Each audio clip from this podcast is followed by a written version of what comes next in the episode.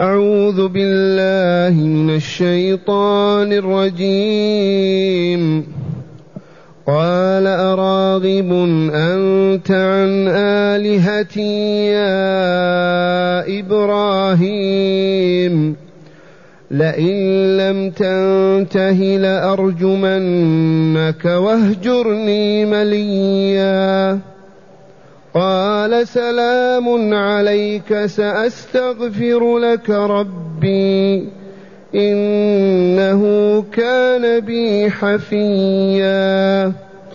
وأعتزلكم وما تعب وما وأعتزلكم وما تدعون من دون الله.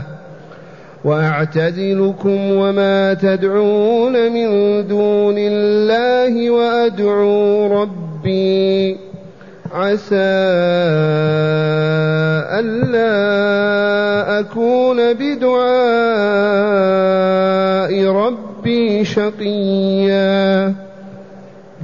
فلما اعتزلهم وما يعبدون من دون الله وهبنا له إسحاق ويعقوب وكلا جعلنا نبيا ووهبنا لهم من رحمتنا وجعلنا لهم لسان صدق عليا. أحسنت. معاشر المستمعين والمستمعات من المؤمنين والمؤمنات قول ربنا تعالى قال أراغب أنت عن آلهتي يا إبراهيم. هذا بداية رد آزر على ولده إبراهيم. وبالأمس درسنا موقف إبراهيم. ونعيده تلاوة إذ قال تعالى واذكر في الكتاب إبراهيم إنه كان صديقا نبيا إذ قال لأبيه يا أبت لم تعبد ما لا يسمع ولا يبصر ولا يغني عنك شيئا؟ يا أبت إني قد جاءني من العلم ما لم يأتك فاتبعني أهدك صراطا سويا. يا أبت لا تعبد الشيطان.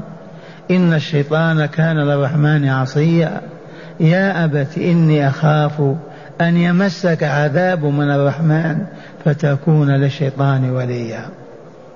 ذي دعوة إبراهيم الواضحة الصحيحة السليمة.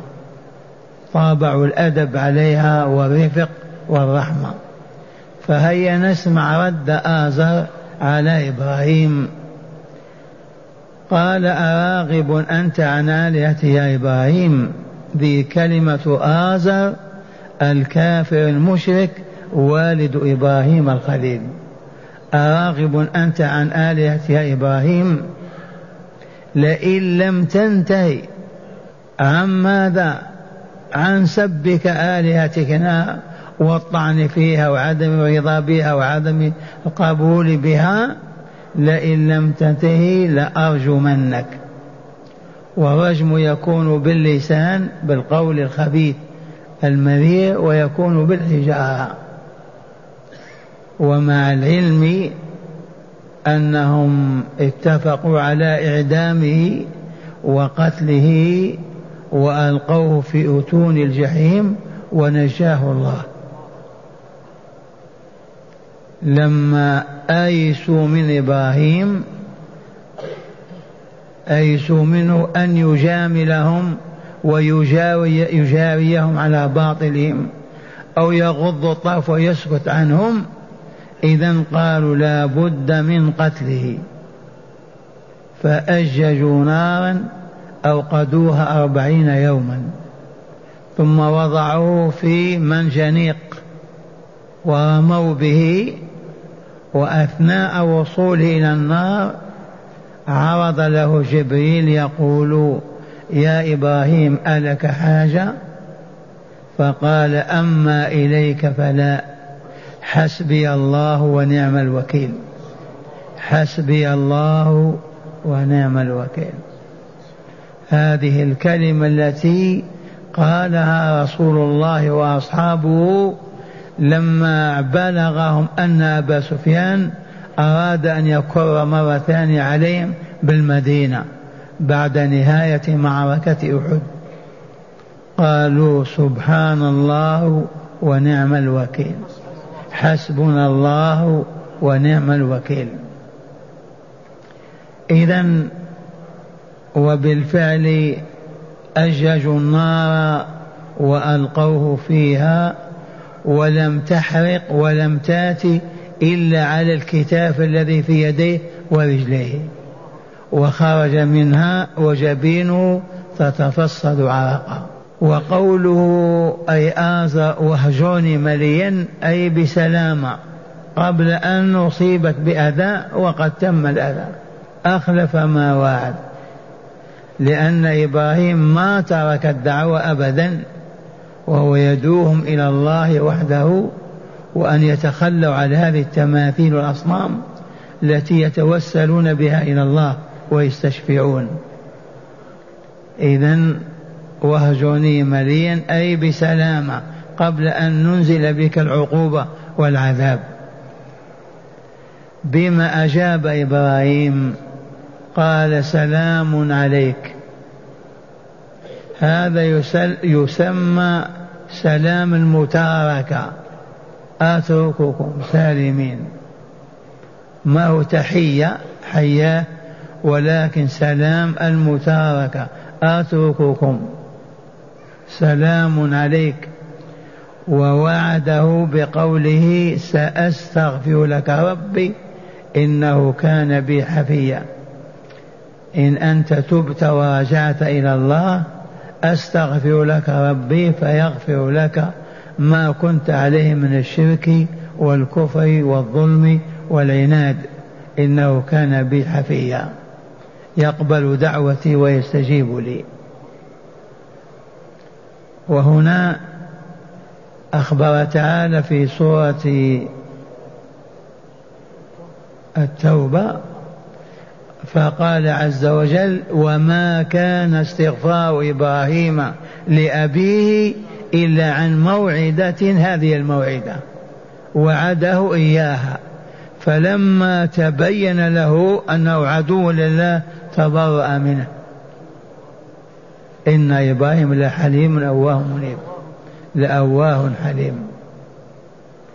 هذا هو الوعد الذي وعده فلما أصر على الشرك والكفر والعياذ بالله تعالى ترك إبراهيم ما وعد به والده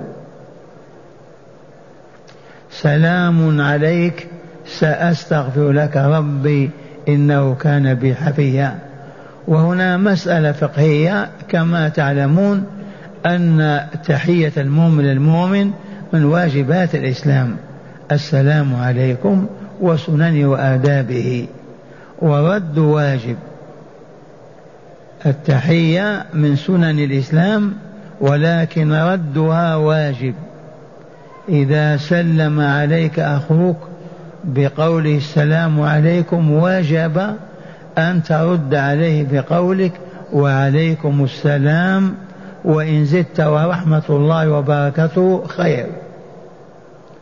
وجاء هذا من سورة النساء المدنية في قول الله تعالى وإذا حييتم بتحية فحيوا بأحسن منها أو ردوها إن الله كان على كل شيء حسيبا.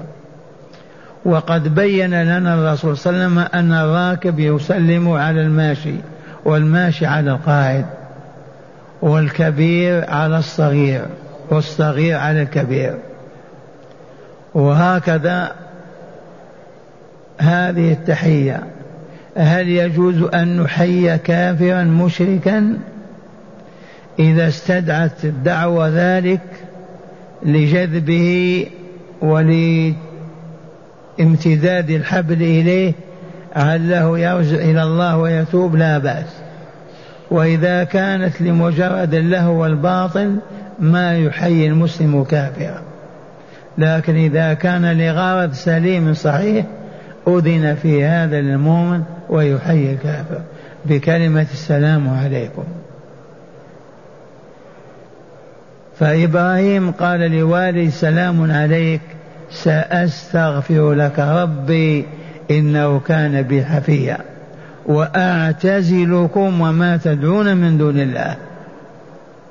وهنا أعلن براءته منهم وهنا أصر على الهجرة والانقطاع من ديارهم إلى ديار القدس المباركة وأعتزلكم وما تدعون من دون الله. أعتزلكم أنتم لا أبقى معكم ولا أكلمكم ولا أجالسكم وأعتزل كذلك الأصنام التي تعبدونها من دون الله. وأدعو ربي هو الذي أسأله حاجاتي وأطلب منه قضاءها إذ بيده كل شيء وهو على كل شيء قدير. أما أصنامكم آلهتكم الباطلة لا تسمع ولا تبصر ولا تعطي ولا تمنع لأنها حجار أموات. أما ربي عز وجل أدعوه عسى ألا أكون بدعاء ربي شقيا. أن يحرمني الدعاء. وهنا من دعا ربه مخلصا وسأله شيئا أعطاه. واحدة من ثلاثة. إذ قال تعالى من سورة الزمر أو نعم وقال ربكم ادعوني أستجب لكم. من سورة غافر. وقال ربكم ادعوني أي أطلبوا حاجاتكم مني في الدنيا والآخرة. أستجب لكم. وبين لنا رسولنا صلى الله عليه وسلم بأن الاستجابة تكون واحدة من ثلاثة.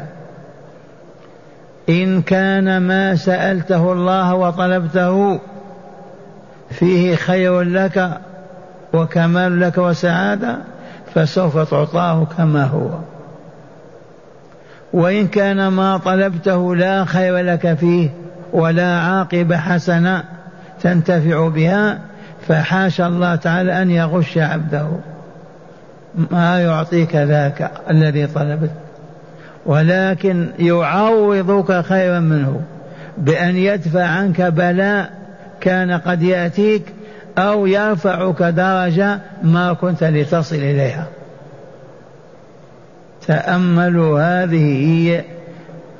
ادعوني أستجب لكم. هذا وعد الله. وقال ربكم ادعوني أستجب لكم. مع أن الدعاء هو العبادة. الدعاء هو العبادة. فمن دعا غير الله أشرك وكفر.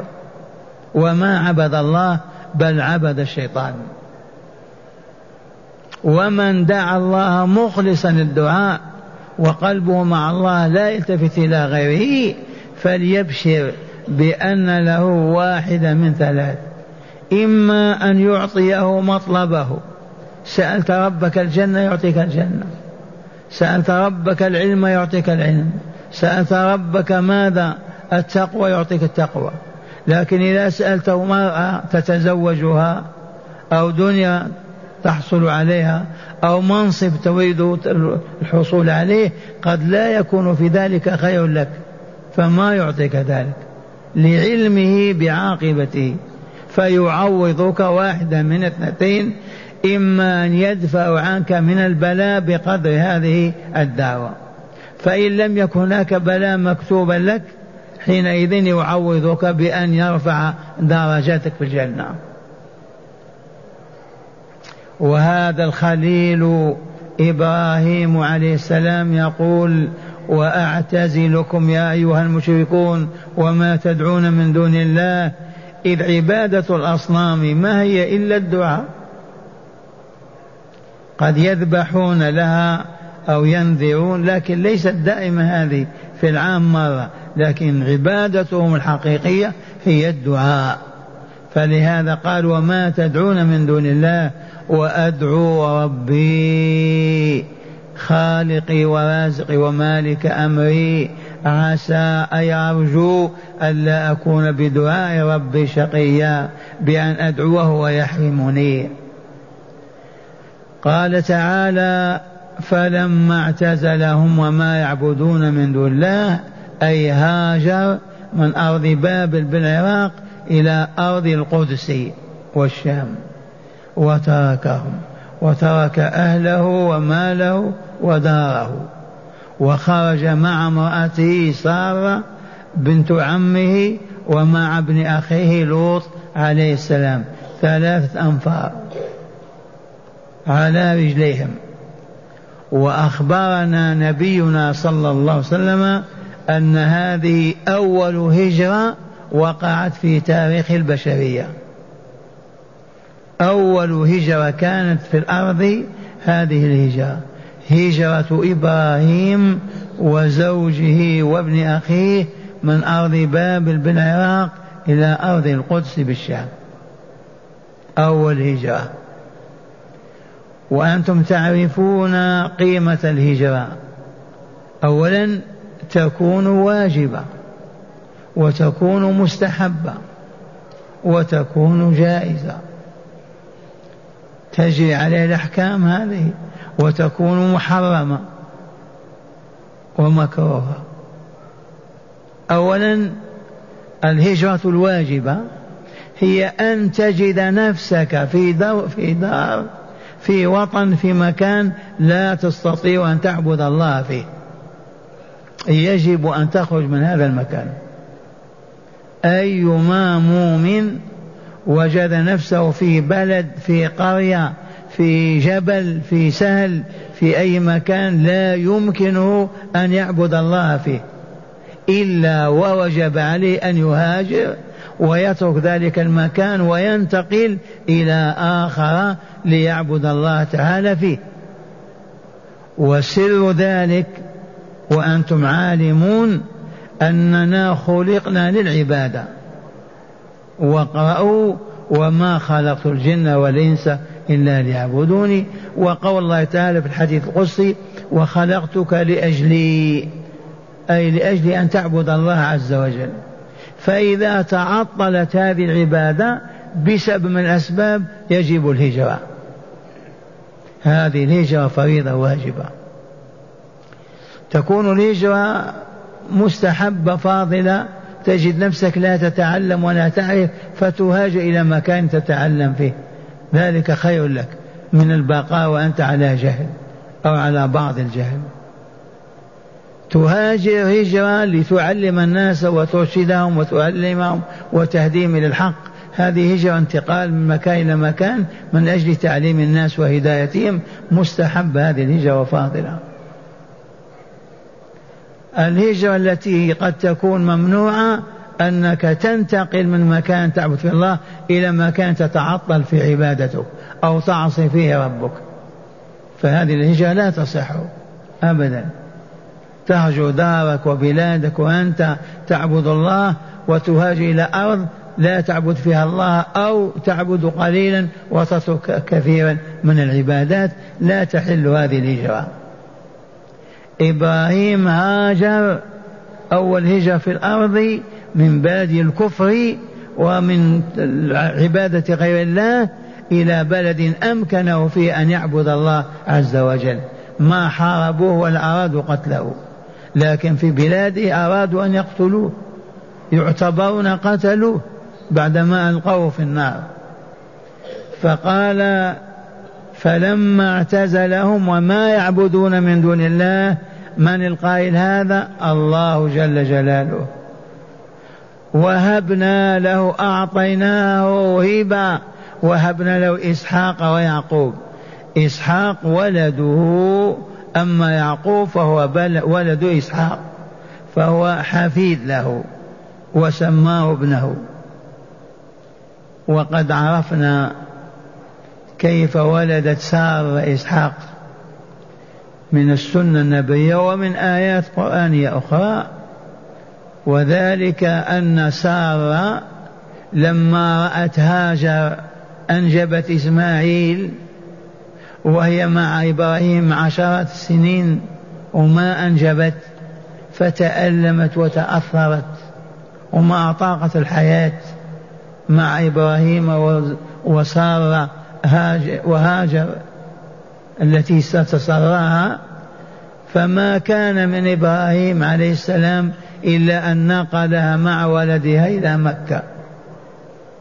نقل هاجر المصرية وهي سارة آم عبد ما حرة ولكن تسراها فأنجبت إسماعيل فأصبحت أم ولد. فما كان من إبراهيم عليه السلام إلا أن نقلها إلى مكة بأمر من الله عز وجل. وبعد ذلك أنجبت سارة إسحاق.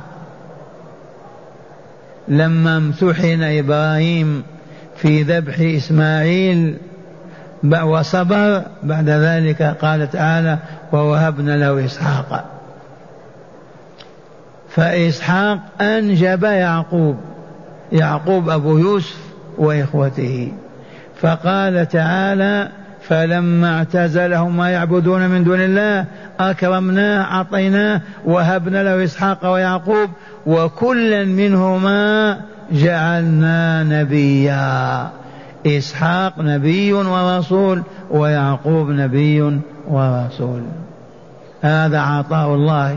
وفضله وإحسانه ووهبنا لهم أي للجميع إبراهيم وإسماعيل وإسحاق الكل وهب ويعقوب وذريته وهبنا لهم من رحمتنا ما لا نستطيع معرفته وجعلنا لهم لسان صدق عليا.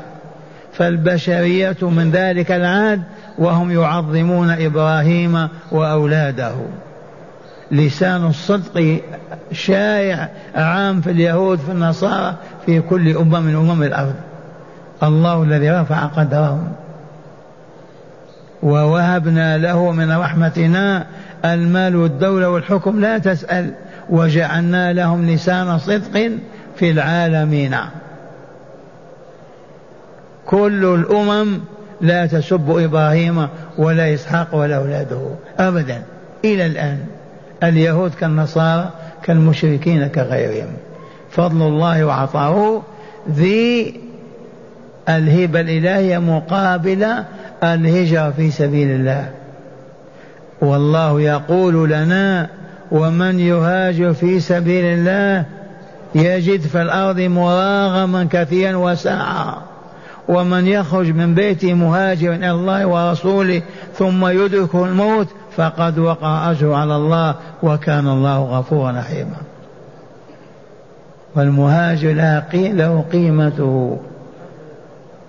الحمد لله أن جعلنا من المهاجرين.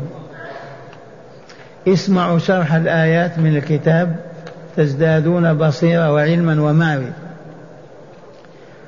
ما زال السياق في قصة إبراهيم مع أبيه آزر.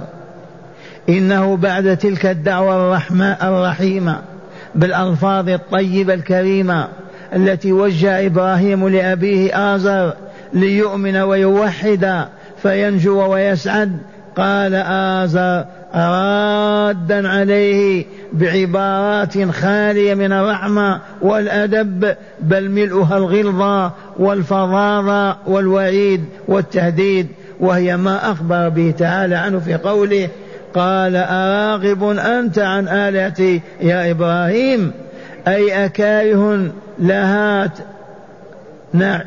أكاره لها تعيبها لئن لم تنتهي أي عن التعرض لها بأي سوء؟ لا بأي سوء؟ لأرجمنك بأبشع الألفاظ وأقبحها. واهجرني مليا أي وابعد عني ما دمت معافى. سليم سليم البدن سويه. قبل أن ينالك منا ما تكره.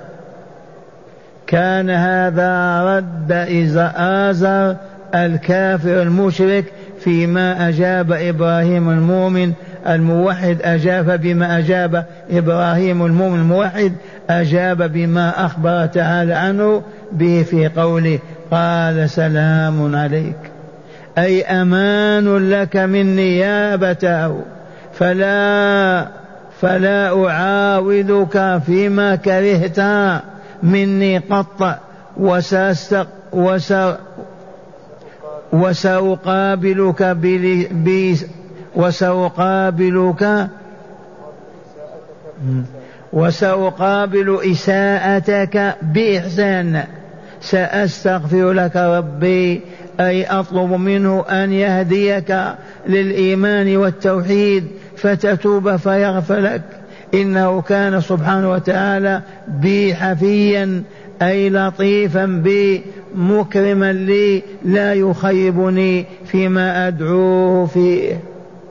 وقوله تعالى حكاية عن عن قيل إبراهيم وأعتزلكم وما تدعون من دون الله أي أذهب بعيدا عنكم تاركا لكم ولما تعبدون من دون الله من أصنام وأوثان. وأدعو ربي عسى ألا أكون بدعاء ربي شقيا. أي رجائي في ربي كبير ألا أشقى بعبادته كما شقيتم أنتم بعبادة الأصنام. قال تعالى مخبرا عنه فلما حقق ما وعدهم به من هجرته لديارهم إلى ديار القدس تاركا أبناء أبناءه وأهله تاركا آباه وأهله وداره كافأهم بأحسن حي بأحسن حيث أعطى كافأه بأحسن حيث أعطاه وحيث أعطاه ولدين يأنس بهما ولدين إسحاق ويعقوب. حيث أعطاه ولدين يأنس بهما في وحشته وهما إسحاق ويعقوب وكل منهما جعلناه نبيا رسولا. ووهبنا لجميعهم وهم ثلاثة الوالد إبراهيم وولداه إسحاق ويعقوب ابن إسحاق عليهم السلام. وهبناهم من رحمتنا الخير العظيم من المال والولد والرزق الحسن. هذا معنى قوله تعالى فلما اعتزلهم وما يعبدون من دون الله وهبنا له إسحاق ويعقوب وهو ابن ولده إسحاق. وكلا جعلنا نبيا ووهبنا لهم من رحمتنا. وقوله تعالى عنهم حكاية أخبارا عنهم وجعلنا لهم لسان صدق عليا. هذا إنعام آخر مقابل الهجرة في سبيل الله حيث جعل الله تعالى لهم لسان الصدق في الآخرة. فسائر أهل الأديان الإلهية يثنون على إبراهيم وذريته بأطيب الثناء وأحسنه وهو لسان الصدق العلي الرفيع الذي حظي بإبراهيم وولداه وولداه اكراما من الله تعالى وإنعاما عليهم. جزاء صدق إبراهيم جزاء صدق إبراهيم وصبره وبالتالي هجرته للأصنام وعابديها. اقرأ هداية الآيات. بسم الله والحمد لله. من هداية الآيات أولا بيان الفرق بين ما يخرج من فم المؤمن الموحد من طيب القول وسلامة اللفظ ولين الجانب والكلام. وبين ما يخرج من فم الكافر المشرك من سوء القول وقبح اللفظ وقسوة الجانب وفظاظة الكلام. وهذا أمر معلوم عندنا بالضرورة. المؤمن إذا خاصم إذا جادل إذا تحدث إذا بين يلتزم بالأدب في اللفظ في المنطق في الكلمة في الحركة بخلاف الكافر والفاسق إذا جادل كيف يجادل؟ القضية قضية إبراهيم يا أبتي أبتي يا أبتي ثلاث أربع مرات ما قال كلمة سوء. الطاغية آزر قال راغب أنت سأفعل كذا وكذا. فهذه هداية الآيات المؤمن التقي البار الصالح دائما آداب وأخلاقه فوق مستوى الناس. الهابطون من أهل الشرك والكفر ألسنتهم وأقوالهم وآدابهم كلها هابطة. نعم. ثانيا مشروعية سلام المتاركة والموادعة وهو أن يقال للسيء من الناس سلام عليك وهو لا يريد بذلك تحيته ولكن تركه وما هو فيه. إيه كما بينا هذا يسمى سلام المتاركة. سلام عليك بمعنى اتركني وأتركك ليس معناها التحية بأن يحييه ليرتفع مقامه بين الناس وإنما فقط من باب أتركك في سلامتك. نعم. ثالثا مشروعية الهجرة وبيان فضلها وهجرة إبراهيم هذه أول هجرة كانت في الأرض. وقد علمتم هذا أن الهجرة فريضة كما علمتم وتكون مستحبة وتكون محرمة. ولكن الهجرة التي هاجر إبراهيم هي ترك الأصنام وعبادها. لأنه لا يستطيع أن يعبد الله بينهم كما هي هجرة رسول الله صلى الله عليه وسلم وأصحابه من مكة إلى المدينة. أسألكم لما هاجروا منعوهم من أن يعبدوا الله عز وجل. وهكذا كل مؤمن يجد نفسه في دار عمارة. ما يستطيع أن يعبد الله فيها يجب أن يخرج. في منزل يرى نفسه دائما آثم من النظر إلى نساء المنزل. أو مشاهدة الباطل أو المنكر يجب أن يهاجر. ما يبقى على على المعصية. نعم. رابعا نعم. الترغيب في حسن الأحدوثة بأن يكون للمرء حسن ثناء بين الناس لما يقدم من جميل وما يورث من خير وإفضال. أعد قال الترغيب في حسن الأحدوثة. الترغيب. نعم. الترغيب في حسن الأحدوثة بأن يكون للمرء حسن ثناء بين الناس لما يقدم من جميل وما يورث من خير وإفضال. وهذه باقي إلى يوم القيامة. الصالحون بيننا العالمون فينا أهل الخير يثنى عليهم طول العمر. يذكرون بعد مئة سنة كان رحمة الله عليه بالثناء الحسن. نعم.